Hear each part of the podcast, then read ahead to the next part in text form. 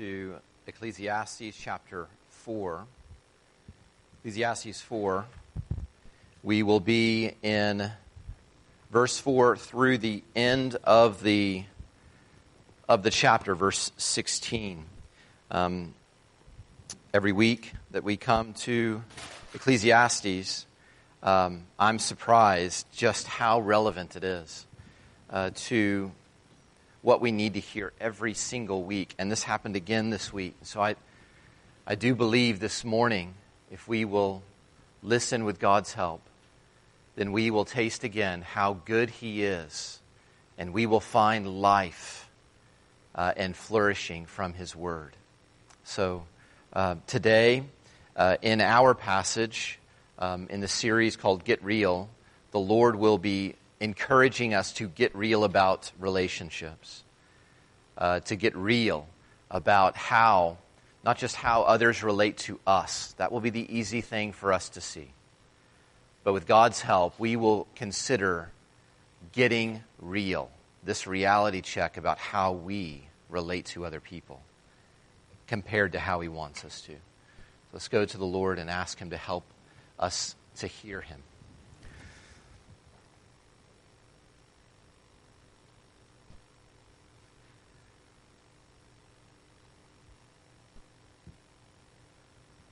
Oh God, we it is it is not natural to us to sit and listen.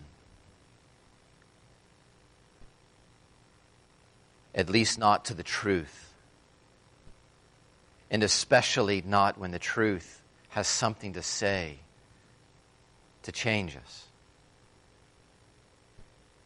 And yet, Lord, as we, as we hear that the good news of Christ is the word that endures forever, that causes us to be born again, that is alive and it is, it is abiding, and it has shown us just how good you are, and it is the power to call us away from malice and slander and envy and to a purified heart that loves others. So we we believe that to be true, and so we're asking you to demonstrate your great power from heaven right now and cause us to hear your word. Lord, may it not be that we're just here by ourselves. God, when we listen to your word, may we hear your voice and live. God, do it. That Christ might be seen as our good and he might receive the honor he is due as our King. We pray this in his name. Amen. Please stand uh, with me as we listen to God's word read. God is good, and his word is good because this is true. Ecclesiastes 4, verse 4 the preacher says, Then I saw that all toil and all skill in work come from a man's envy of his neighbor. This also is vanity and a striving after wind. The fool folds his hands and eats his own flesh. Better is a handful of quietness than two hands full of toil and a striving after wind. Again, I saw vanity under the sun, one person who has no other, either son or brother. Yet there is no end to all his toil, and his eyes are never satisfied with riches, so that he never asks, For whom am I toiling and depriving myself of pleasure? This also is vanity and an unhappy business.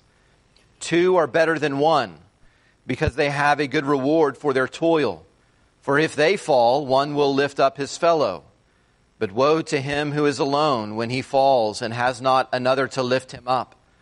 Again, if two lie together, they keep warm. But how can, how can one keep warm alone?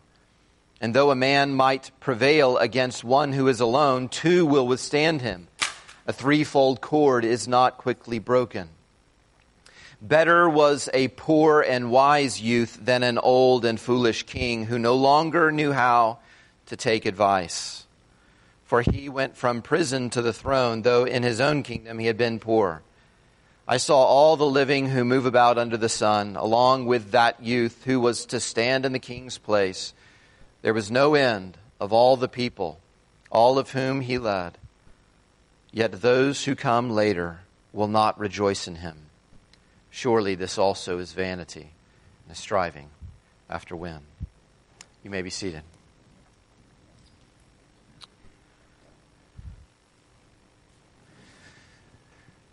The worst neighbors live under the sun. That's my effort at summarizing what this passage is, is teaching us this morning. God is putting this truth in front of us. The worst neighbors live under the sun. And to say that they live under the sun means that we should not just be thinking of who lives next door to you or to me and, and the ways in which they have allowed their yard to become a jungle or, or they never are friendly to you when you wave hi to them.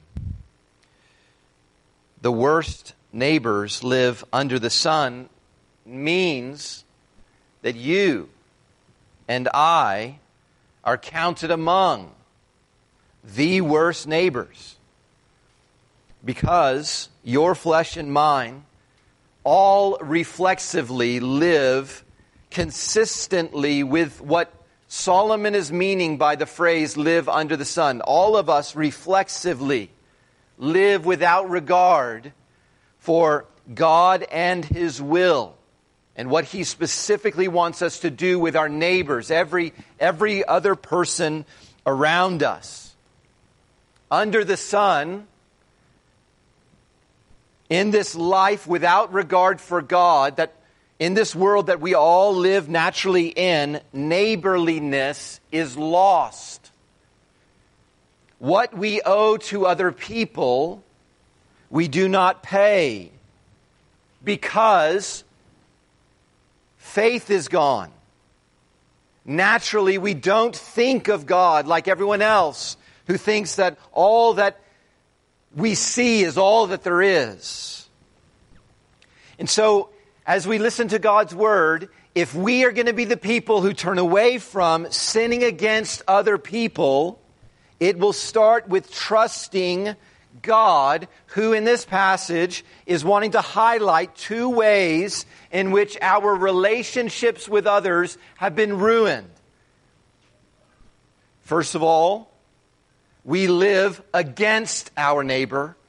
That's verses 4 through 6. And the other way that our relationships are ruined and we ruin relationships is we live without our neighbor. That's verses 7 through 16. So, point number one, verses 4 through 6, we live against the people we should live with. Look at verse 4 how the preacher says here that envy is the engine of, of all of our achievement. The preacher says, all toil and all skill in work come from a man's envy of his neighbor. And, and, and, I hope that's just really easy to understand for you. You can, you can see this quickly. I mean, competitive sports, right? They drill this into our kids really early on. So it's summertime, but you better not, if you're an athlete, you better not be slouching during the summer. Why? The coach says, because your rival is not laying around. And when I wrote that sentence down, uh, it hit me. Uh, I had said those, basically those very words to my sons this week and trying to prod them to get outside and start kicking the soccer ball around. Consider this. I mean, don't, don't you want to be the best at something? Now, it's true, as we get older, our dreams get lower, but we all have this in us that we want to be the best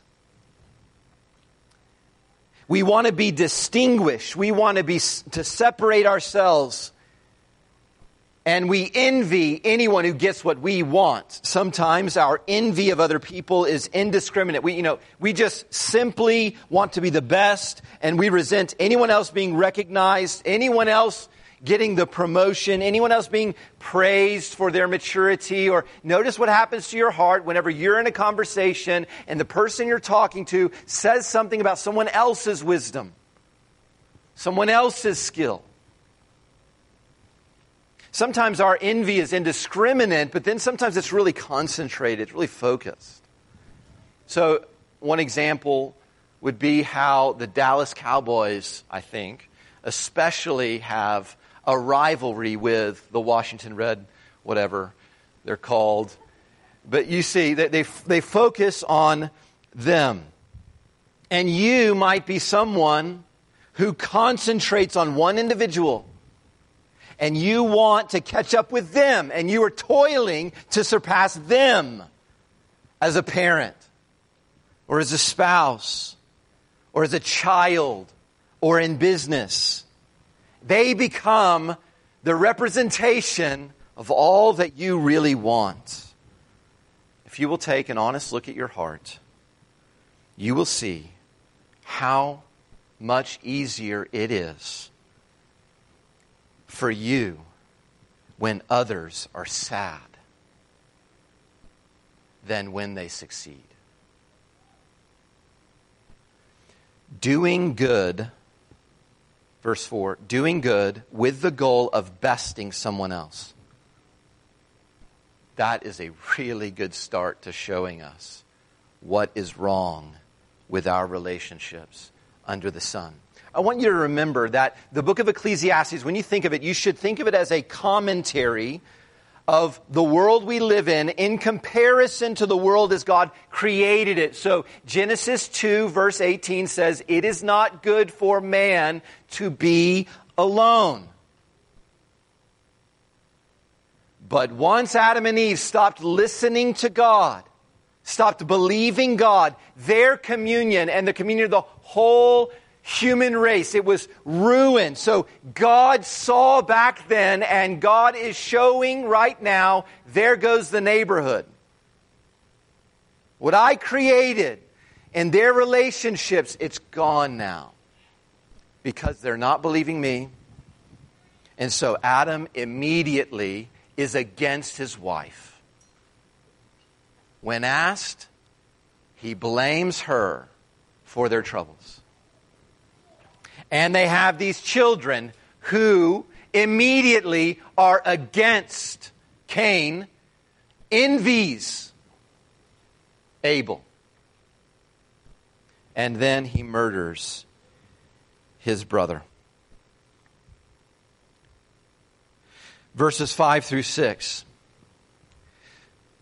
The preacher tells us that contentment and not laziness contentment is the real solution. Verse 5, look how uh, we, we, have this man who is, is maybe frustrated with the way people are competing against each other in verse 4. And so he kind of proudly says, Well, I'm not going to get involved in all that race for the win. I'm, I, I don't need to be the best. I will leave all the toil to other people and fold my hands, which means I'm not going to toil, I'm not going to work, and then all I'll have to eat is myself. Laziness is the opposite of what we see in verse 4. It's the total absence of any kind of ambition for anything. And what he's saying is that's not the solution. That's self destructive because you're going to waste your life just in a different way than the one who is envious. It's contentment that is the key for us to live in a better way in this world. Verse 6 Better is a handful, one handful of quietness than two hands full of toil and a striving after wind. So the picture of the envious in verse 4 is two hands full, trying to, to, to cram into his life all that he can get. Verse 6 is the, the, the, the person who is happy who is quiet, the text says, who is content with just one hand full. That's better because if one hand is full, the other hand is free. It's free to serve others. Contentment is better than competition. Contentment is the opposite of competition. You, you know this saying comparison will kill your contentment.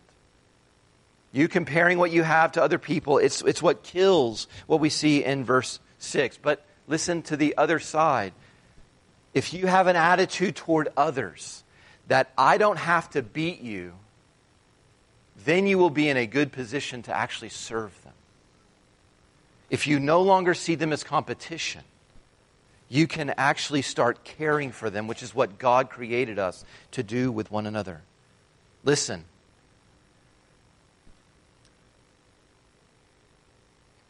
You will not serve anyone who you believe is a threat. If you see other people as an obstacle to your happiness, and them being happy just messes with you being happy, and what they get messes with you having happiness. They are a threat to you, and you will never serve them the way God calls you to. The second human was made to help the first. Humanity was made with this common goal where this shared dignity together, where we were communing together under God. But every person whose favor bothers you is a person that you are actually demanding something from. You, you need to take something from them. If there's something, if, if there's someone, if they don't do X for me or Y for me or Z for me, if they don't do that for me, then you're taking from them. Do you see that? You're needing something from them. That is an against kind of perspective that God does not have for us. He calls us to give, not to take. I want you to understand photosynthesis under the sun. The way that photosynthesis works under the sun is under the sun, taking is what is flourishing the attitude of taking from others, being against others. But God, you need to see, giving is the essence of how He wants us to relate to others. And so He says just how wrong the neighborhood is by saying they're against one another. The worst neighbors live under the sun. The preacher's goading us and saying not only is contentment better than competition, but, but next he's going to say that being together is better than being alone. So, point number two is, is another observation from the preacher. He said, What I've seen under the sun is they are without neighbor. Verses 7 through 16. They are without neighbor. Neighboring loving and giving to one another is lost in that we live without one another. You notice in these verses, in 7 through, especially verse 12, the, the key words and how many times the word two is mentioned? Verses 1. How many times it says without another? How many times it says alone? The preacher is saying two is better than one, and he gives us three examples of that. First of all, verses 7 and 8, he says family is better than money. Family is more important than money. I don't think I have to spend long on this. You know the story of the dad who's burning the midnight oil, all in the name of giving a better life to his children than, than he received or whatever and you know their and you know his children because they want his time more than his toys. We were made to be together. We were made even to toil together. And this one in verses 7 and 8 d- toils by himself. He doesn't have another. He doesn't have a, a son or a brother. We were made to serve one another. Yes, sacrifice for one another, but not sacrifice one another. And that's what this picture is. This man who has sacrificed people for possessions and achievements. And here in this example, anyway, understand the sadness of being alone. He's not sad. He should be sad. And so, this condition of being without others in this situation and in life is sometimes by choice. That is what happens when that against perspective of verses of verse 4 that against perspective really sets into all of life and you start to view people as if they're going to slow you down to what you need to do i can be better alone. I can't trust them to help me. I can do this better alone. Beloved hear the word of god. He is not holding this out as something that is good.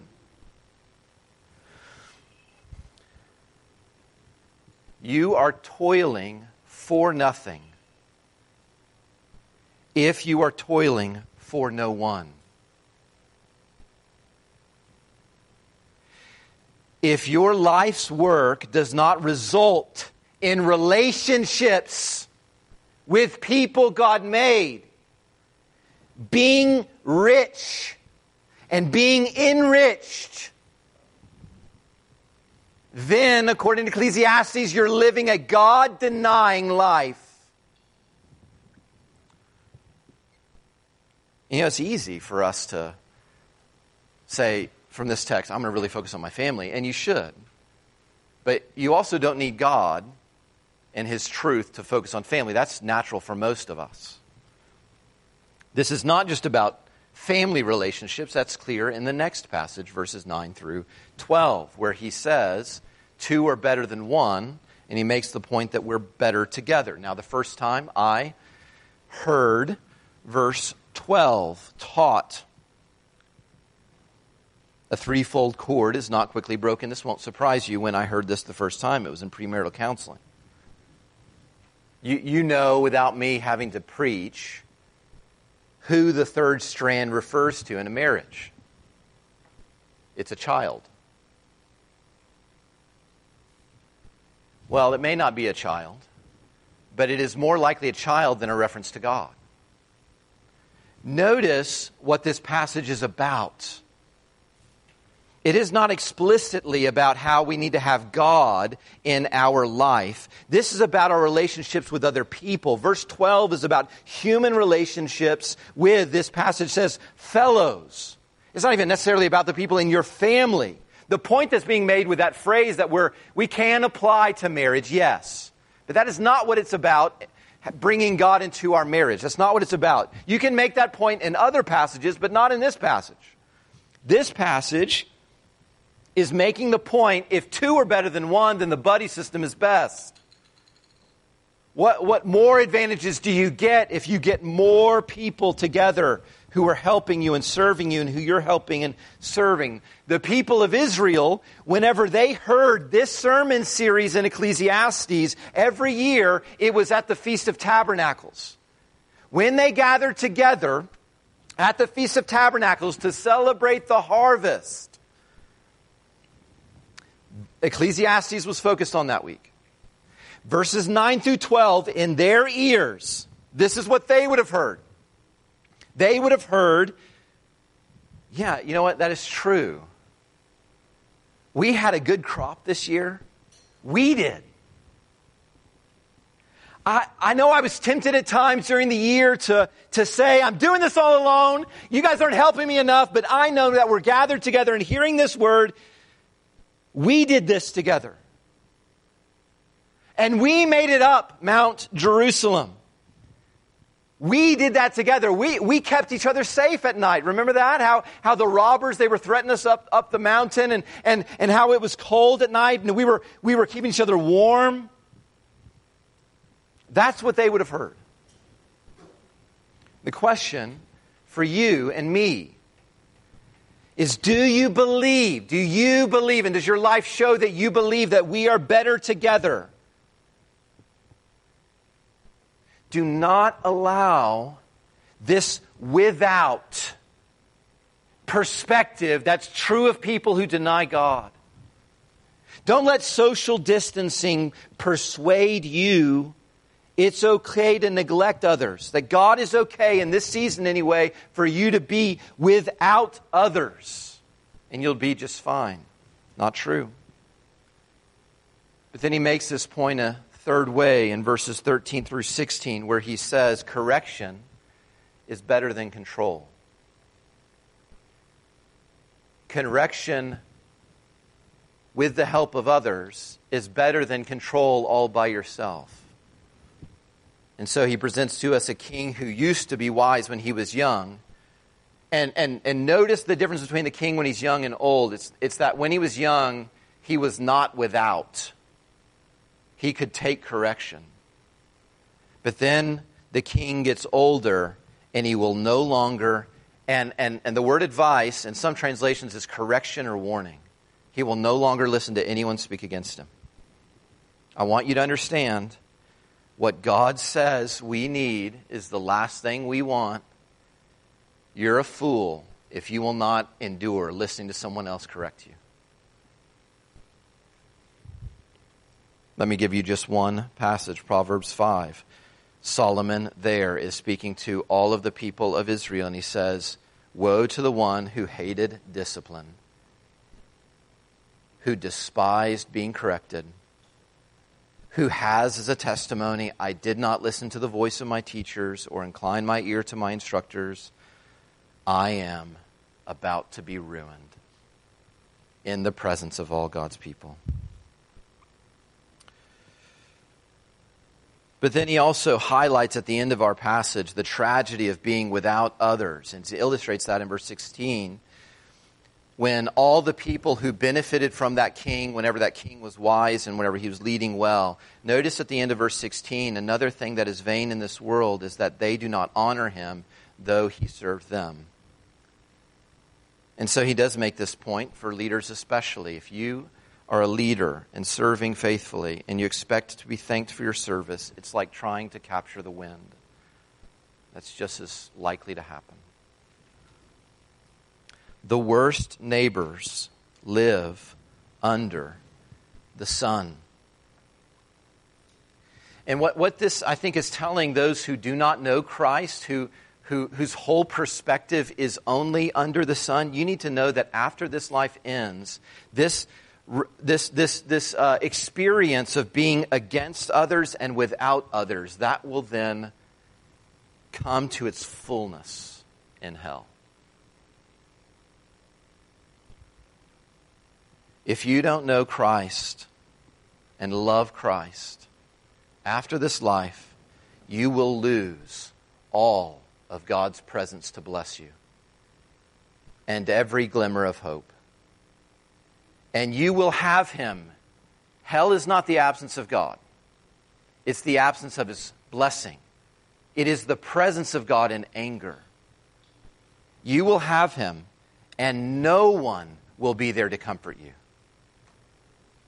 and misery that you earned ignoring God, you will receive forever and ever. That will be the destiny for everyone who does not know Jesus. And what that means is Jesus came for the purpose of answering our passage in being against neighbor and without neighbor. Jesus Christ solves the sorrows of sinful neighboring. Just consider with me for a moment how Jesus, the Son of God, became a neighbor who left the distance and drew near and took on our experience so that he might then earn the right to deal with what is at the root of us, and ignoring God that shows itself in neglecting people. And he lived without. At least in the sense of he, he showed honor to everyone. He was a good king to everyone. He served everyone. But envy, envy drove his brothers, the people of Israel. And then, and then envy the nation of Rome drove them against him. He was without. He did not enjoy neighbor love. And he died alone. And he did this all on purpose because he knew that he alone qualified to pay for all the ways we've neglected neighbor because we ignore God. And so the text tells us Jesus, having loved his own, loved them to the end. When he died on a cross, he shed his blood, and his blood cried out a better word than the blood of Abel. God said to Cain, Your brother Abel's blood is crying out to me to avenge you, to exact vengeance upon you for murdering him. And the Bible tells us that Jesus, whenever he was bleeding because his brothers were killing him, was crying out to his father, Forgive them. No matter what you've done or what I've done, this is the good news of the gospel that Jesus' blood cries out to God, forgive them, even if they murdered their own brother. We can be forgiven of anything and everything because the Father said yes to Jesus and raised him from the dead to save. And isn't it amazing what Jesus does in salvation? He supplies us everything we were lacking in Solomon's day. He raises up and saves people who will become good neighbors, who will comfort and be companions, and who will even correct when we need it out of love. So, church, listen to me. How, how do we live out Ecclesiastes 4, 4 through 16, the way God wants us to in Christ? It is first by understanding that the worst neighbors live under the sun. You better not be living your life with an under the sun kind of perspective. He's calling you and me to love our neighbors, which requires us to fill our hearts with the truth of God and God is telling us that Jesus, his son, redeems relationships. That's what he really does. That is evidence of our salvation, that he is our Savior, is this. That we become covenant neighbors. One reason in our series that we're told it's wrong to live our lives without regard for God is this. If you do that, you will sin against God by neglecting and harming the people He's called you and me to love. When Jesus redeems relationships, He makes us not just neighbors, but now, under the blood of the covenant, we become covenant neighbors. I was reading this week one of the Chronicles of Narnia. And when Aslan, the Christ figure, is creating Narnia, he gives the first command, which is love. He says, Love, think, talk, know. But the first is love. Before you think, before you talk, before you know, you should love. And what did we hear from 1 Peter? When Christ causes us to be born again, what happens? He purifies our hearts so that we would sincerely love our brothers. This is Christ's first word to us. the faithless make horrible neighbors. You and I will either live under the sun or we will alternatively believe God. And God says, You need others. You will not have the encouragement you need if you neglect to gather, it says in Hebrews 10. And others encourage you to love and good deeds. It's for perseverance that you need each other. Or consider 2 Corinthians 1. The Father of all mercies comforts those in every affliction through those who know Christ. You need comfort. You need others. You need correction. Galatians 6 1 and 2. Anyone who's caught in any transgression should have other brothers and sisters who, will, who are spiritual, walking in the Spirit, who will restore them. You need correction. God tells you. You need truth. You need to grow up and become like Christ in every way. So Ephesians 4:15 and 16 says that happens when Christ gives you a church who will speak to you in love. Do you believe God or will you live under the sun? And understand this. No one accomplishes this on social media. I don't care how much everyone uses social media. This is not done online. Your friends on social media are not really your friends. They may be your friends, but not because of what you do on social media. The problem with social media is its convenience. It's when you have time, when you will overcome your envy, it's when you feel like it.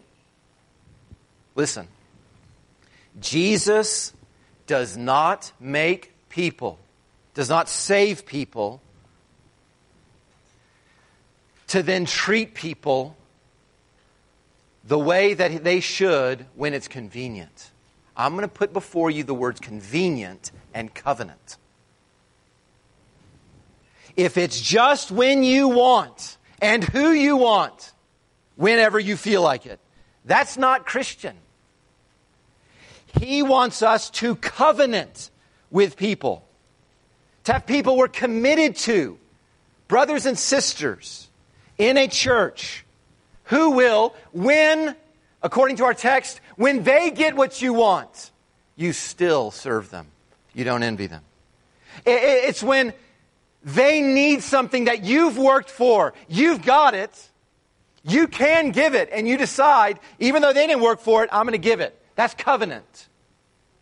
It's when they, you serve them faithfully and they're not honoring you and you still in covenant, not when it's convenient, not because they're inconvenient, you withhold something from them, but instead you bless them. That's what Jesus does. That's the difference between Solomon's world and ours if we're in Christ. But you will not believe that, or you will not do this if you don't first believe that God's perspective is we is more important than me. You've got to stop living this way. And let me tell you, COVID 19 works well in this photosynthesis under the sun. What, what is bred here in isolation is suspicion of others. It makes you suspicious of others. Now, why do they say that? And why do they put it that way? And did they mean this? That's why there's so many pastors talking about disunity and division and people getting so offended because we're the convenience is taken away. We're not seeing each other as much and we're not overcoming the inconvenience of it and we're just letting the suspicion grow. Beloved, hear the word of God. Covenant neighbors love when it is inconvenient. That is what separates us from those under the sun. This is God's word to us right now. Isn't it amazing that God gives us this word right now when the COVID numbers are high, higher than they've been in Graham and, and, and when it makes the most sense logically? Where we'll find the most support to being separated from one another. And yet he puts this in front of us. Now, let me say this. Everyone has their own individual thing, right? Uh, everyone has their own individual health status. They, they, they deal with people who are different, who have a different health status. Everyone's got to, we, there needs to be lots of room for grace in people making their decisions about how they're going to go about in this season. But we need to let God's word inform us here. Don't you know, in God's wisdom, when He causes us to gather together every Sunday and we, we choose to gather on Wednesday night, have you noticed? I've noticed this.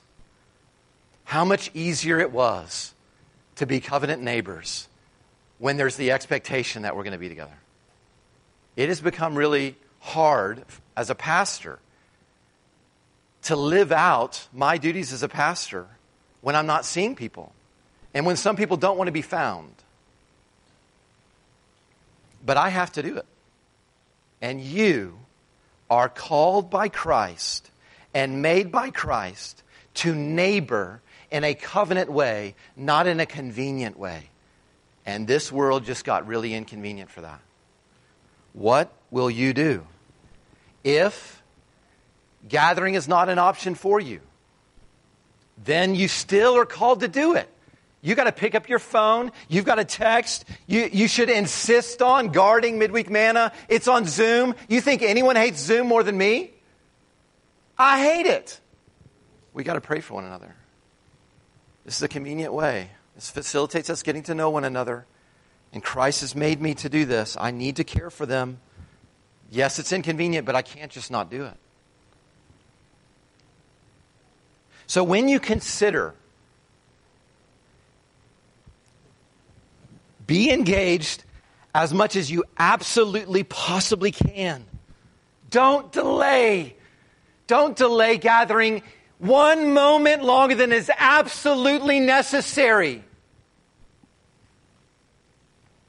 Think about it. Believe what God has said. You consider. Don't be proud. Don't act like that king who won't take instruction, who won't take advice. You consider what God says about how you need other people. Consider the cost to you. But the passage is not mainly about the cost to you. It is about how God made people who are concerned with we more than they are concerned with me. So, maybe one good kind of final question to consider what it means to be a covenant neighbor who loves when it's inconvenient. I want you to really ask this question of yourself. If every person in my church was as connected to the church as I am. Prioritized hearing the word as much as I do. Prays for the individuals in my church and for the whole church as much as I do. Reaches out to know what's going on in someone's life to the same degree as I do. If every person in your church did it to that degree, is that a church you would want to belong to? The worst neighbors live under the sun. But Christ has saved us from ourselves. And He has made us like Himself so that we lay down our lives when it's inconvenient for the good of others and the glory of God. Father in heaven, we pray that you would take this word and you would make it make a difference in our lives. Oh God, we pray that because Christ has promised, I will never leave you, I will never forsake you, that that would fill our hand with contentment and free our other hand for covenant. To lay down our lives for the good of other people. Oh God, each of us has different considerations, Lord. It's not that everyone should do the same thing. But we pray, God, that you would make us people who live according to your word and in the power of Christ. We ask this all in his name. Amen.